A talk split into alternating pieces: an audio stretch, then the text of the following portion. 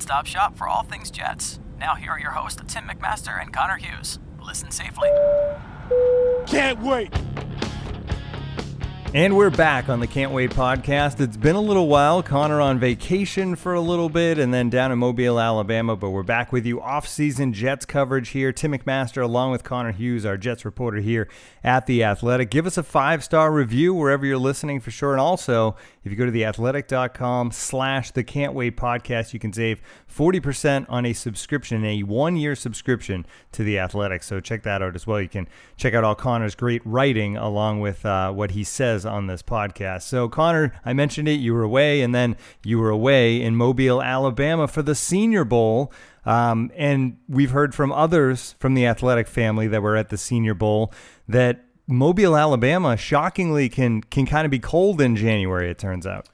Uh, yeah, it turns out, man. I'll tell you what. Like when we were first going down there, there's there's some uh, lull periods when you're on that trip because practices don't start till like twelve thirty. So you know, you wake up early and you kind of have some time to yourself, and you usually get to the the hotel where uh, where most of the executives are staying around like ten or eleven, and uh, you, you, you scout out, see if you can't see a Jets exec go by or an executive that you know from another team. You catch up, and then you catch them all later on at restaurants and bars and stuff like that. But the uh, the crazy thing was was that one of my friends that was going for the first time was like, "Hey, like, how's the Senior Bowl work?" I was like, "Honestly, man."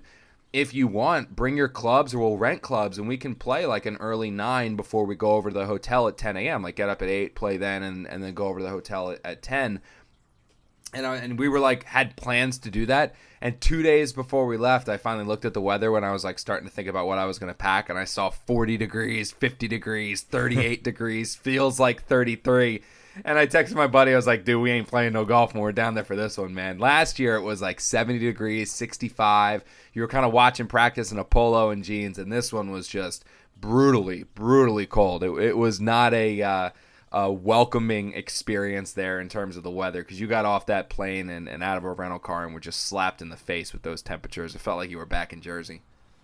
I think what some people don't understand about the Senior Bowl is kind of the different aspects of it depending on who's down there. Obviously, for for coaches, for head coaches of NFL football teams and front offices, they're looking at players, but they're also talking to, to other assistants and people looking for work because a lot of hirings tend to go on this week. And then there are the players who are trying to impress people and, and improve their draft stock heading into to draft season. But for the reporters, it's interesting because you're not necessarily focused on the players as much as just building sources and doing kind of the grunt work of, of the reporter life, right?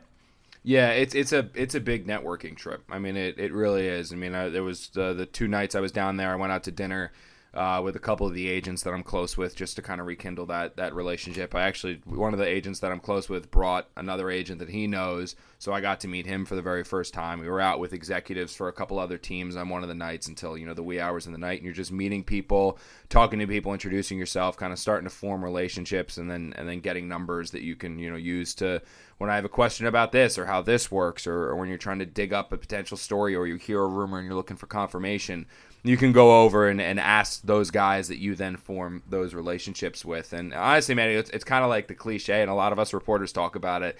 And it's weird, but it's honestly like you're dating. Like that's honestly what it's like when you're down there. Is that you're kind of like looking at someone and you're like, okay, I think that's so and so with the Buffalo Bills uh, all right, I'm gonna go try to talk to him, and then you talk to him, and you talk to him, and you talk to him, and then at the end you're like, hey, you mind if I get your number? Like, you know, it's like one of those weird dynamics, but it really is like you're dating again, and you're out at the bar looking for people. It's like it's a very odd, weird dynamic, but. Uh, it, it, was a productive trip. I mean, you come away with numbers, you come away knowing people you didn't know before, you come away furthering relationships with people that you kind of knew already or knew through texting and phone calls, but now you get to put a name or a face to the name and you can further your relationship that way. So it's it's definitely a very productive trip and it's a lot more uh, laid back than the NFL Combine because the NFL Combine is like the Senior Bowl in terms of like the networking and sourcing at the Senior Bowl. It's like that on steroids. I mean, it's absolutely insane because uh, unlike the Senior Bowl, every single person that is affiliated with an NFL team is there. Virtually every single reporter that covers the NFL on a full time basis is there. Any NFL columnist is there. Any TV person is there. So it is just like overload. And the crazy thing now is like trying to find the restaurants and the bars that our coaches are going to because usually the coaches and executives and scouts and stuff find a bar or restaurant and they go to it. But then the media get wind that they're there so you start to see a little bit of media show up then a little bit more then a little bit more and then all of a sudden like uh, it's just the the restaurant or bar becomes engulfed in just media and no coaches and executives. So then the coaches and executives go somewhere else and you got to find where that next place is. So like at the NFL Combine, there's this restaurant Prime 47, which is like a steakhouse uh, the last my first two years on the beat 16 17 when i was still at the ledger that was the place where you would find anyone who was anyone that you needed to talk to. I mean you could have an hour conversation with the head coach with the offensive coordinator with the defensive coordinator with coaches from other teams. I mean everyone was there. Somehow some way the rest of the media caught wind of that. And now if you try to go to prime 47 after 8.30 basically after dinner you're shoulder to shoulder and 92% of the people that are in there are media. So now you kind of got to find, okay, well, where are they now? So now it's like the Marriott and the JW bar are where you usually see a lot of people. I remember in the JW last year having like an hour long conversation with Pat Shurmur and just talking to him a lot about Sam Darnold, uh, a lot about the Jets, a lot about their offense, a lot about the draft that was coming up, a lot about how the Saquon Sam Darnold thing went down. I mean, a lot of the information that I've used in subsequent articles was based off of conversations I had like that with Pat, but other people as well, you know. And you obviously don't say Pat Shurmur said this or Pat Shurmur said that, but you know, it's information that you kind of use on the background to, to write further stories moving forward. So, you know, that's a crazy. A lot of people think, and it's funny because a lot of people think that the sources that you build and the best sources you have are the coach of your team or the scouts of your team or stuff like that. Well, like a little inside info, everyone. You know, the the coach of the Jets, Adam Gase, doesn't want to hand out the secrets of what his team's doing. You know, the scouts of the Jets aren't going to tell you who they're looking at because it's going to tip their hand. But the best co- the best sources that you'll have are those for other teams that hear rumors or pick up things or hear from somebody of what the Jets are going to do, and then they're like, well, you know what? I work for the New Orleans Saints. I don't give two craps what the Jets are doing. So sure, I'll tell you anything you want to know about what I know about the Jets. You know, so it's things like that. So those are the best sources you have in this field, not necessarily the ones that work for your team. So while you were whining and dining and getting sources going, uh, Joe Douglas was experiencing his first Senior Bowl in charge of the Jets, and obviously it's all seniors down there, so it's not all the yeah. best talent that'll be around at the draft. But from what you were able to to kind of figure out in your time there what were the Jets up to as far as looking at players and all that stuff at the Senior Bowl. Yeah. Well, I, can tell you from from talking to people that, that are pretty well versed in what the Jets are thinking. You know, kind of just going with that you know, people that I've those that sourcing and all that. It's offensive line, offensive line, offensive line, offensive line, offensive line. I mean, that's the priority for the Jets this offseason. Not just in the draft, but in the early rounds of the draft in free agency. I mean, Joe Douglas has his you know antennas up to fix this offensive line and fix it pr- quite a lot. I mean, it wouldn't surprise me if the Jets have four new starters up front starting that 2020 season with the one holdover being Chuma Edoga, who they invested a third round pick in last year, who the coaching staff and all are pretty high on and believe that he has starting long term starting quarter uh, offensive tackle potential likely on the right side more so than the left. But at left tackle, left guard, center, right guard, it would not surprise me in the slightest to see the Jets go out there and find four new starters. Maybe Alex Lewis comes back, but even that, I, I really think the Jets are going to go out and try to find them. And you know, I actually caught up with Joe a little bit uh, at at the Senior Bowl, and we were just talking about like, you know, what are you looking for? And he said, you know, these are these practices are really important when you're when you get a chance to talk to these guys, you know, you can have a little bit of time to sit down and interview them, and, and that's a pretty important thing. But he said it's also huge to evaluate the small school players because there are players out there that played at – South Carolina State and and Alabama West and like all these random small town schools that they look pretty good against that competition but you're like well you know what's going to happen when they're going up against a kid from the SEC or what what about the kid you know in the Big 10 or or you know cuz that's just the really the appetizer to go up against NFL talent. So the Senior Bowl kind of gives those guys an opportunity to show how close they are to NFL talent and give this coaching staff, these executives, an opportunity to scout them against that top tier talent and, and see how they can perform and see how they can play and see how they stack up. And then that's where they can decide, you know what, yeah, this kid's worth a third round pick. That kid's worth a fourth round pick. It's a similar situation to when I know everyone's going to roll their eyes because Mike Maccagnan loved his small school guys. But that was Nathan Shepard, you know, a guy from, from Fort Hays State who really had played the lowest of low level college ball was was really basically playing football in Canada where Canada plays third fiddle to to hockey and basketball and everything like that and even baseball probably football falls below that in, in Canada so you know they he was a guy that showed up at the senior bowl and looked really good and just showed that he can play against NFL top tier talent. He a hell of a story too, as well, in, in terms of the you know he had to take a couple years off to make more money to go back to school to to pay for training and all that, but you know, he's a guy that busted his ass at the Senior Bowl, showed he was worthy of playing, and got a, third round pick. For, uh, uh, convinced the Jets to use a third round pick on him. And I know that that, that draft pick was criticized and scrutinized and all that, but you know, in, in Shepard's second year here, once he returned from that suspension, he actually looked pretty good. You know, he he made uh, he's never going to be an every down starter. He's not a Pro Bowl guy, but as a rotational defensive lineman that, that Gregg Williams used to move in and out there, he played pretty well last year in his second season, and now he's going into his third year where he should be even better, a third year NFL coaching. So, you know, the Senior Bowl is big for those guys, those those Nathan Shepard like guys, and and that's kind of who a lot of this coaching staff are looking at, and a lot of the coaching staff are keeping their eyes on in terms of. Uh, who they could potentially find from those smaller schools that suddenly starts to shine and look pretty good against this top tier talent. I want to talk more about the offensive linemen and, and the top of the uh, the first round there, when when the Jets are picking in the first round and that stuff. But but first off, the stage is set. It's down to the best of the best as we crown the football champion. Don't miss out. Get in on all the action with the DraftKings Sportsbook, America's top rated sportsbook.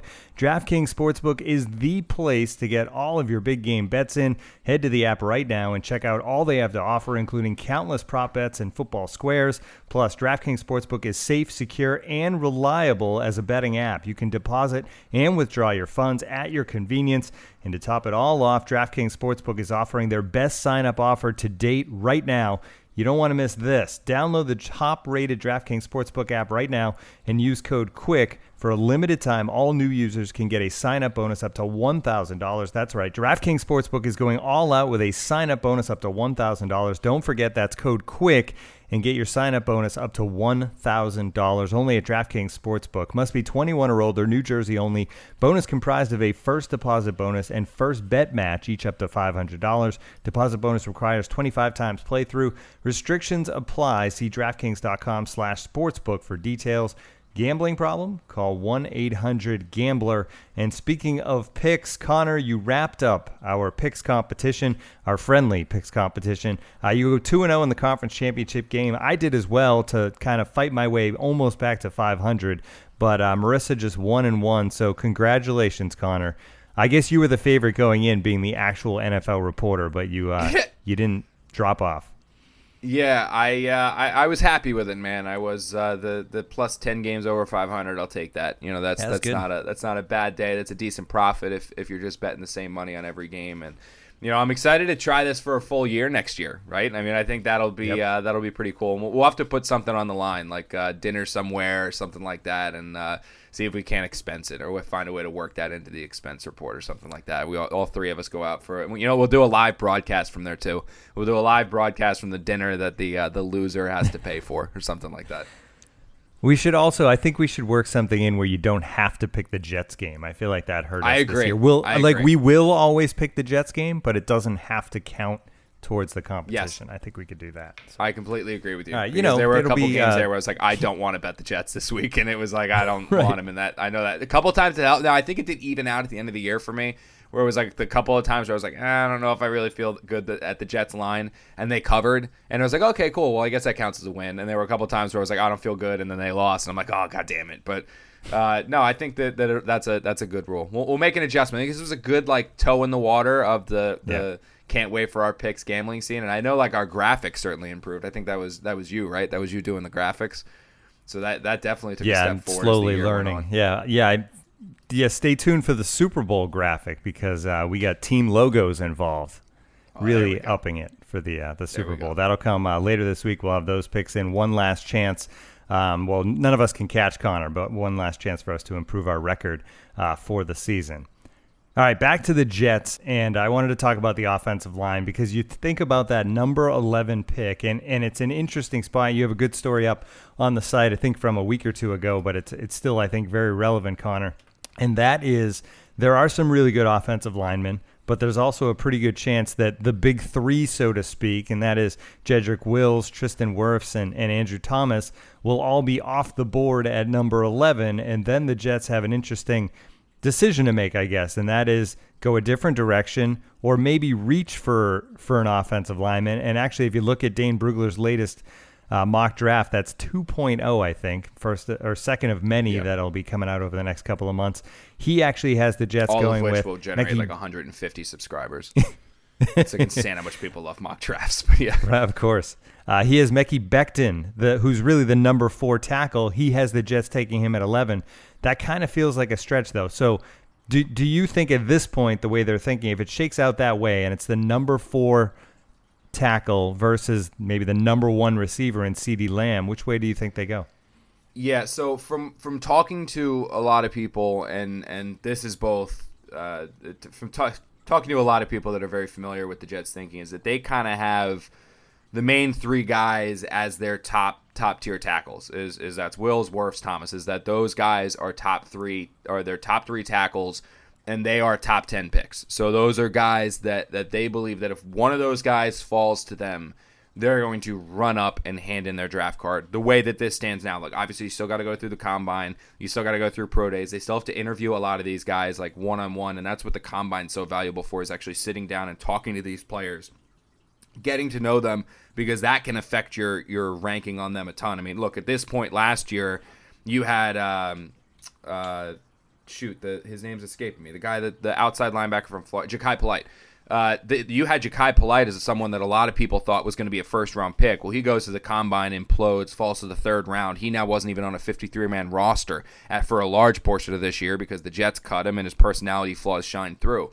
Those were personality flaws that you found during the interview process of the NFL Combine. So these guys are all going to have their their you know they're considered top ten picks right now. That can dramatically change to mid round, late round. I mean, teams are going to start really going into these guys with a fine tooth comb and and finding things for reasons to dock them and all that stuff. But for right now, those are the top three. You then have a guy in Becton who is starting to elevate his stat his uh, stature in uh, Louisville's Becton, where he's kind of someone that I've now started to hear people talk about as top three, and then you have four is kind of three A. You know what I mean? Where it's like those are the top three, no doubt. Then you kind of have Becton in that discussion as well, which is why he would be a reach at three or at eleven, but not a crazy reach. Where a lot of people do view him or starting to view him in that top fifteen ish range. But then Isaiah Wilson, Austin Jackson, those are the next two guys. And, and from what I from talking to people down there in Mobile, and this is something that I didn't know before I went down to Mobile, is I knew that there was a difference between those guys.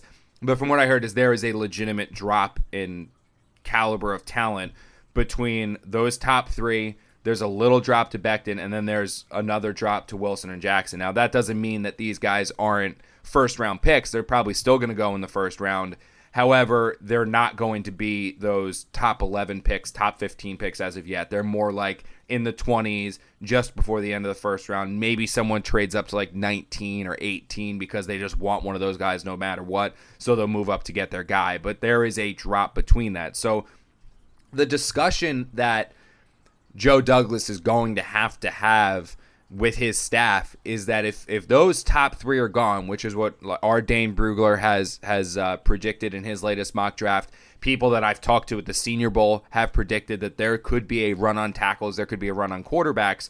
Well, would the Jets take the fourth best fourth best tackle in Becton?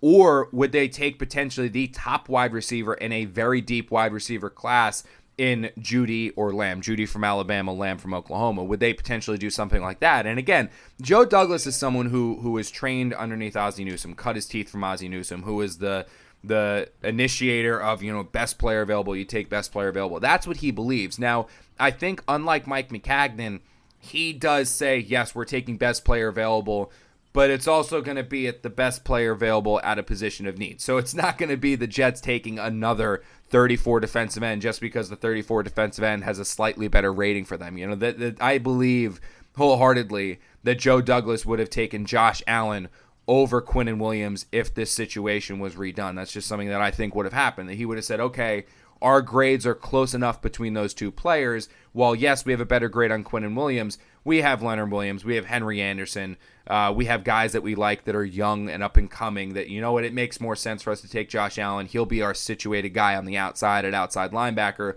fill a position in need that we don't have when Quinnen Williams would just kind of fortify and give us more depth at a position of strength. I think that looking at this though, this is where if Becton is the best, right? And if Wirfs is gone, if Thomas is gone, if Wills does not fall, and Becton is the best possible tackle on the board, but at another position of need that the Jets need just as much if Robbie Anderson is gone, and they will know if Robbie Anderson is back or not at the time they are drafting. It's you're looking at this one, man, and you're saying, okay, well, do I want to take the fourth best tackle here?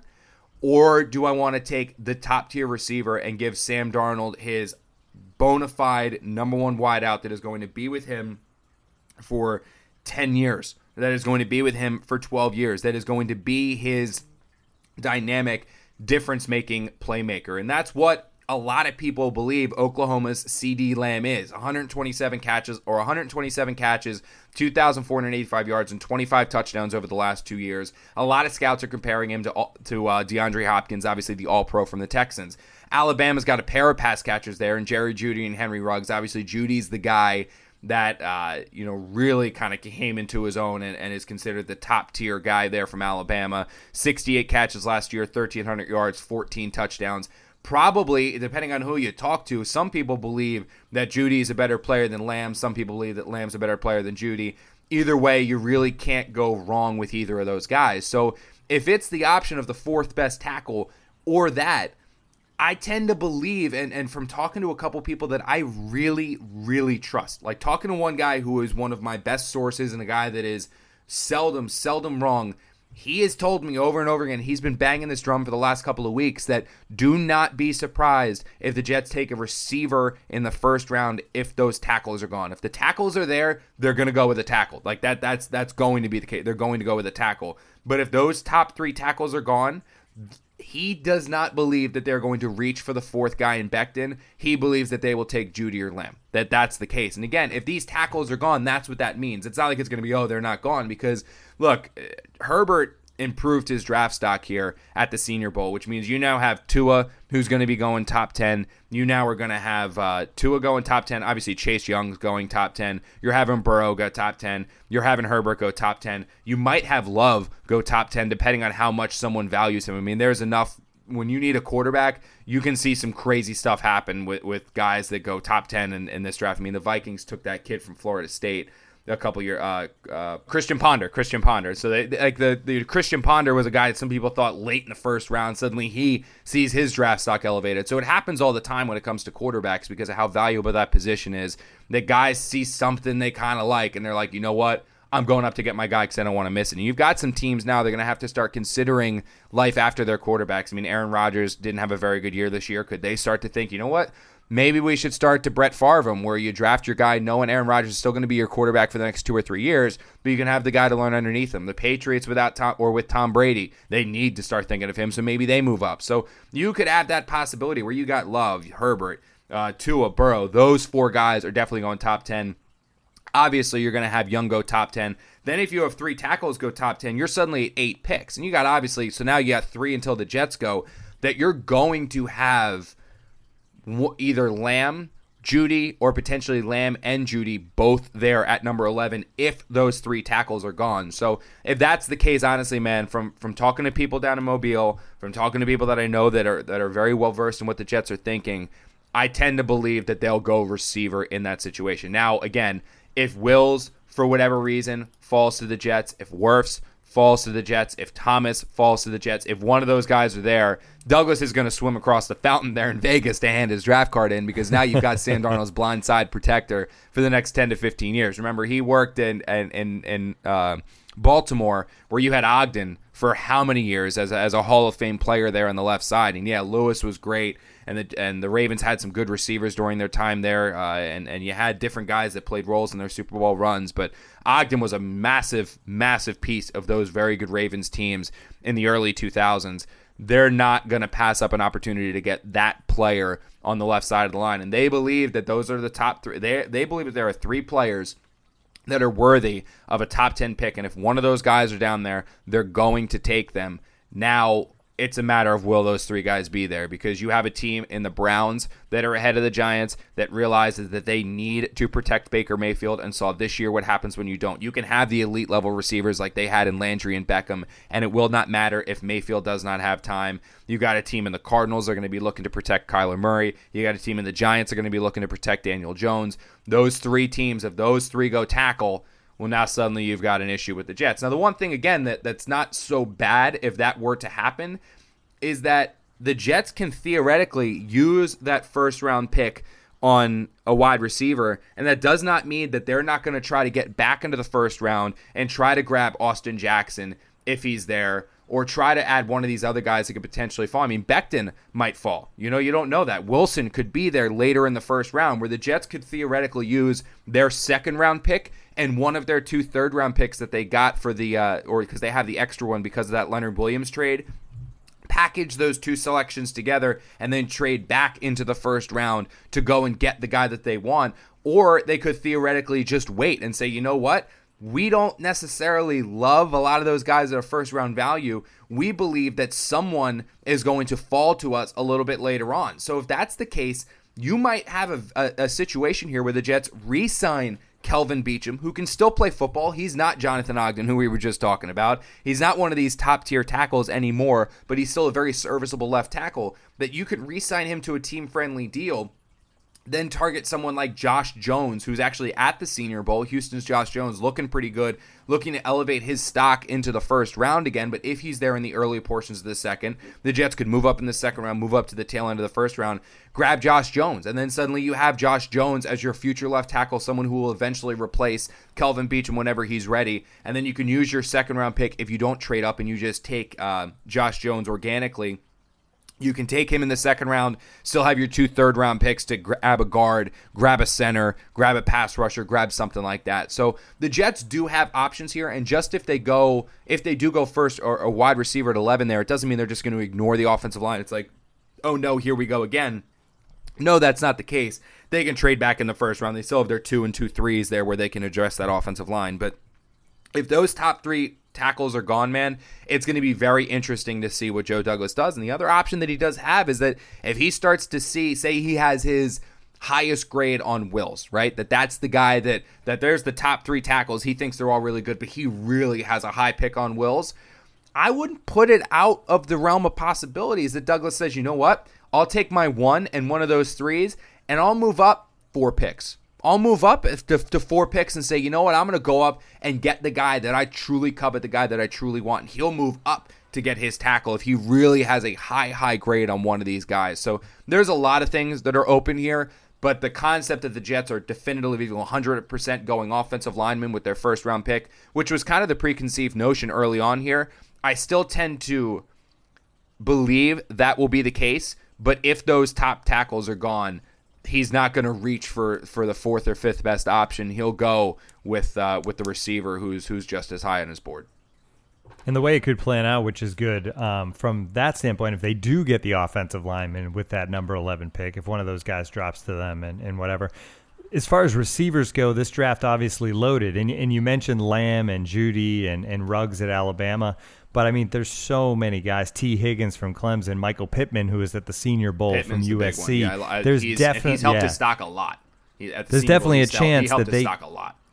So there's definitely a chance they could get that receiver, not not Lamb or Jeudy, but maybe Higgins or Pittman or one of these guys a little bit later. Maybe they move back into the first round or, or one of those guys drops, right? So there's there's multiple ways, multiple scenarios where they can get a good offensive lineman and a good receiver out of this draft.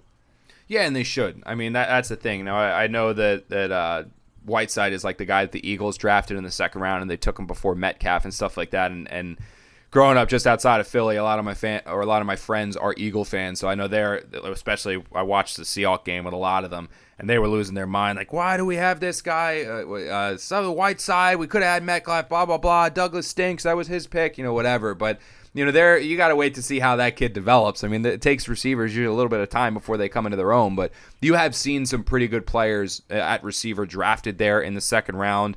Uh, obviously, Metcalf is one of them, but there's a slew of the last couple of years where you've seen some good players selected in that round at receiver. I think Michael Pittman Jr. is one of those guys who might slide into the second round. Who he's big, he's physical, he's your traditional outside wide receiver. Also has some value on special teams, which I'm sure Gase and and uh, Brant Boyer and Douglas will love having that dual value option outside. So uh, he's someone, and also played played court or played at college with, with Darnold for a couple years there. So he's someone I could see the Jets targeting if he slides into the second round. Now the one thing is that Pittman had a hell of a Senior Bowl, and he believes that he's going to run close to four four in the forty yard dash come the NFL Combine. If he's a six four guy running four four with his college tape, I mean he caught like hundred something balls last year at USC. That guy's going to be a first round pick. That that that the one concern that scouts have with him is his speed, and they don't believe that he can separate if he goes out at the combine and runs a 4-4, well, that criticism thrown out the window, and you're going to have a guy that's drafted in the first round there. So, so there's a chance he could be there in the in the second. I tend to believe that won't be the case if he runs as fast as he says he's gonna. And he said he wouldn't put a number when we talked to him at the Senior Bowl. He wouldn't put a number on what he thought he was going to run, but he said he goes, "I'm going to run fast and what scouts expect." So I said to him, I was like, "Well, what do you expect scout? Like, what do scouts expect you to run?" He goes, four six or four five. So I was like, so that means you're going to run a 4 4. He goes, I'm not putting a number on it. I was like, all right, well, he basically did. So I think that he's a guy that, that if he runs 4 4 or uh, anywhere 4 4 4, 4 8, 4 9, anything like that in the 4 4s, he'll be a first round pick. Yeah, and then then maybe he's not. Maybe the Jets have to find a way to get back to get a guy like that. But it's certainly going to be interesting, and all this stuff can can change and get tweaked as guys go through all these different steps that you described. So uh, we will stay on top of it here on the Can't Wait podcast as we go. Now, always have an, an eye on the food, Connor, and uh, so we have the Senior Bowl Convention Center food power rankings. Oh yeah, that's, um, yeah, that's a joke. Yeah. oh, um, be, beyond, right beyond Waffle House um, which is obviously a, a, go-to stop, whether it's for oh, breakfast yes. or okay. or late late night breakfast. Um, how about the food down there in general? Because you did put it out there on on Twitter. Um, blueberry Reese's pudding cup. What is that? I have no idea. It was like a weird little concoction. I was kind of was joking about that. You know what's funny is that uh, I had, I did actually run into Joe Douglas in the hallway, and he was with uh, Jared Winley, who uh, is the head of media relations for the Jets. So I was just BSing with the two of those guys for a little bit and uh, Joe Joe had made some comment like, "Oh, like have you have you been to any good restaurants or anything like that down here?" And uh, he goes, "Oh, you are you a food guy?" And Jared like threw his head back and goes, "Is Connor a food guy?" He goes, "He has the press box power ranking." So the fact that this shit is now spreading to like management, he like Joe. So Joe responded. He goes, "Oh, he goes." You know what's the best press box you've been to? And I was like, "Oh my god, yes!" I was like, "This is like my life's freaking work. Like, I want, I want to retire someday and have like kids going to be like, oh my god, you do the press box part. You started. I'll be like, yeah, that that's when I know I can retire a happy man, and I'll go just play golf every single day.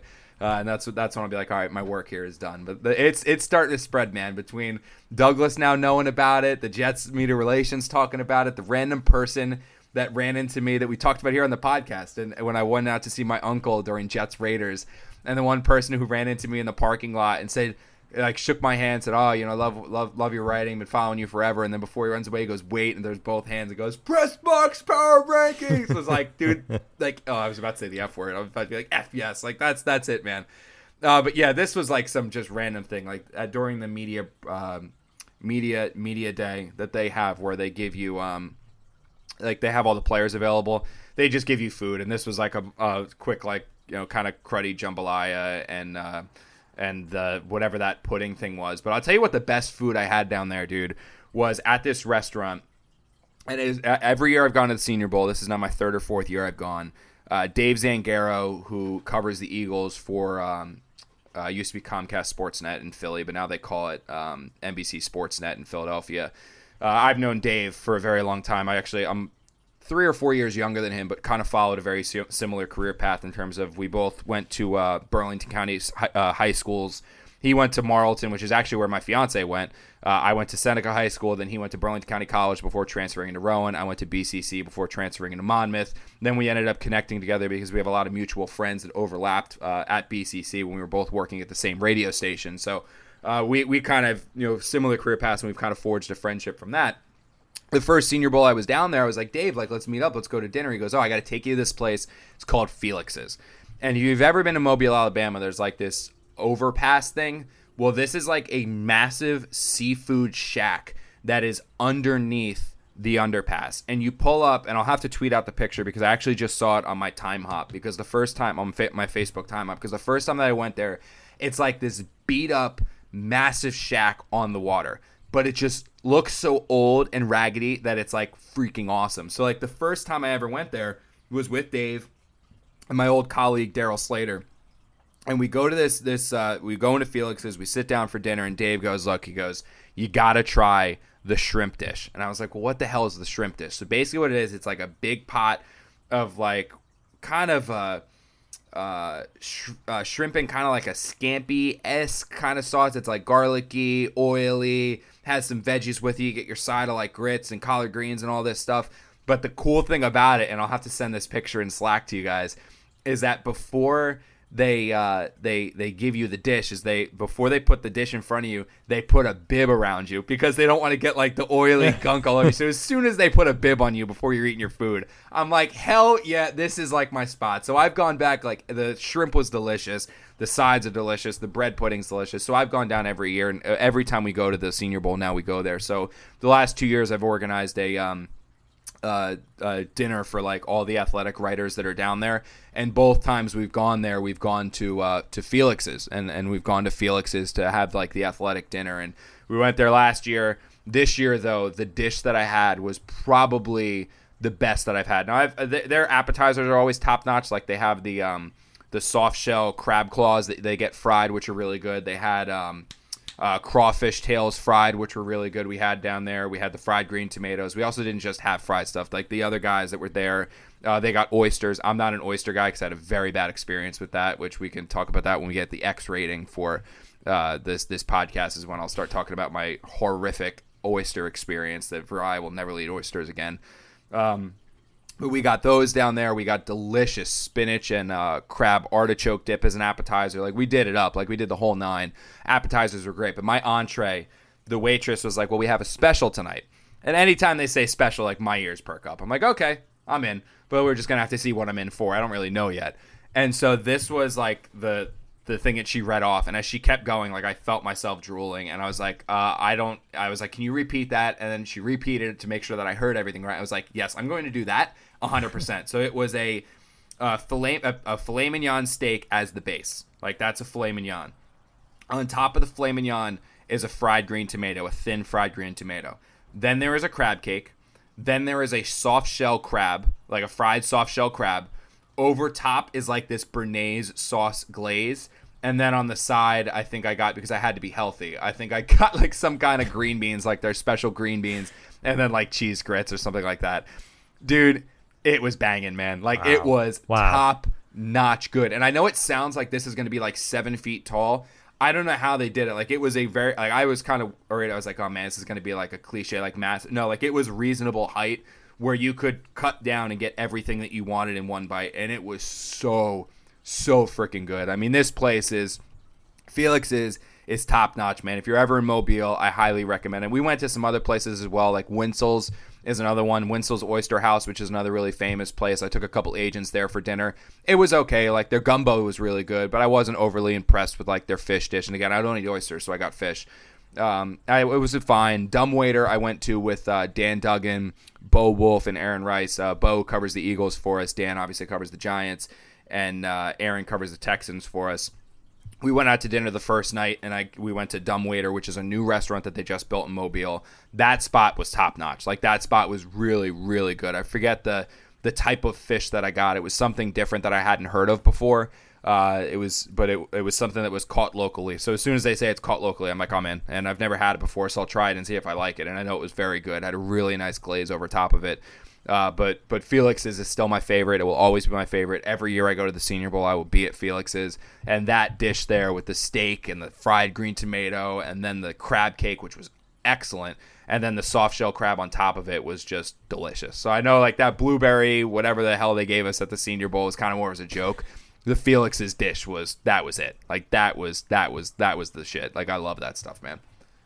I'm on the website right now. Everything looks amazing at Felix's. If Oh, I ever yeah. get to Oh, Mobile, amazing. Alabama, chances are very uh-huh. low that I ever get to Mobile, Alabama. But now I have a place to, to I'm look gonna out bring for I'm gonna bring your ass to the Senior Bowl next year. We'll, we'll, we'll, we'll have we'll have some fun. I'll Well, I that. hope you have some plans for. I hope you have some ideas for Indy because I am going to be at the combine. So I've. Oh, you are? Is Marissa making that trip too? She are they sending she's Marissa? not. No, Oh, sadly. oh, actually, that's probably better for us. Leave leave Marissa home. I heard that.